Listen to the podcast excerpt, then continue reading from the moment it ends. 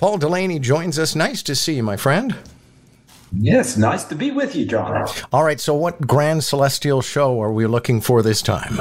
Well, if the clouds ever go away, we've got a wonderful little comet wandering through our skies. Hasn't been around for nearly 50,000 years. Don't wait for it to come back because it's a long time. But it's a nice binocular sized object. Light pollution is going to cause us a little bit of grief, of course, but binoculars will be able to pull it out of the murk and it'll give you a sight of this celestial splendor.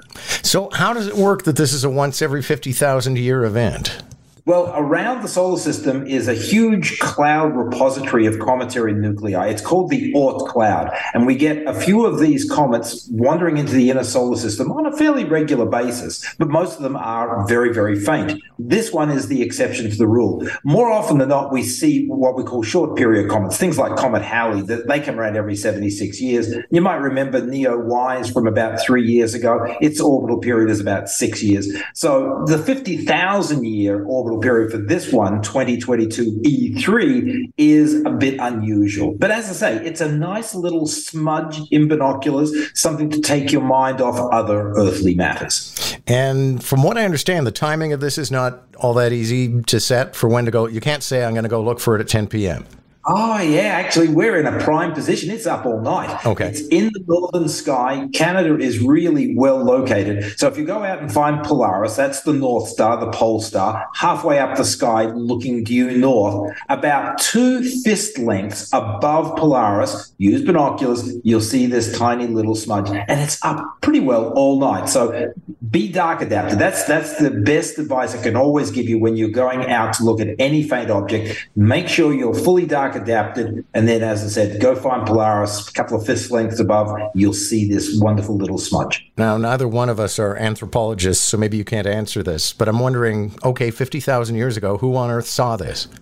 well, there were a few a few animals around the place, but uh, the earliest ancestors of humans, uh, they were probably still more worried about the survival on the ground. There weren't very many of us at that point in time, mate. Okay, so like Australopithecus, uh, Cro-Magnon, I don't know.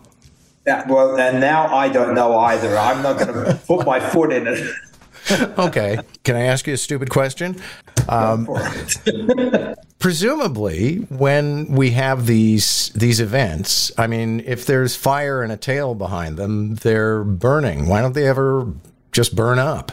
No, they're not burning. What they are doing is releasing their uh, volatile material. So things like water vapor and carbon dioxide and a few other things are coming out of the comet's nucleus because they're being heated by the sun. And that streams behind it and reflects light from the sun. So the only reason you're seeing the comet and its tail is it's shining by reflected light from the sun, just like looking at the moon or the planets in our solar system. So no, no fire associated with this, but a nice little tail of debris falling behind the, the comet as it sweeps into the outer solar system off into its journey to back to the Oort cloud. Thank you so much for this. Always a pleasure.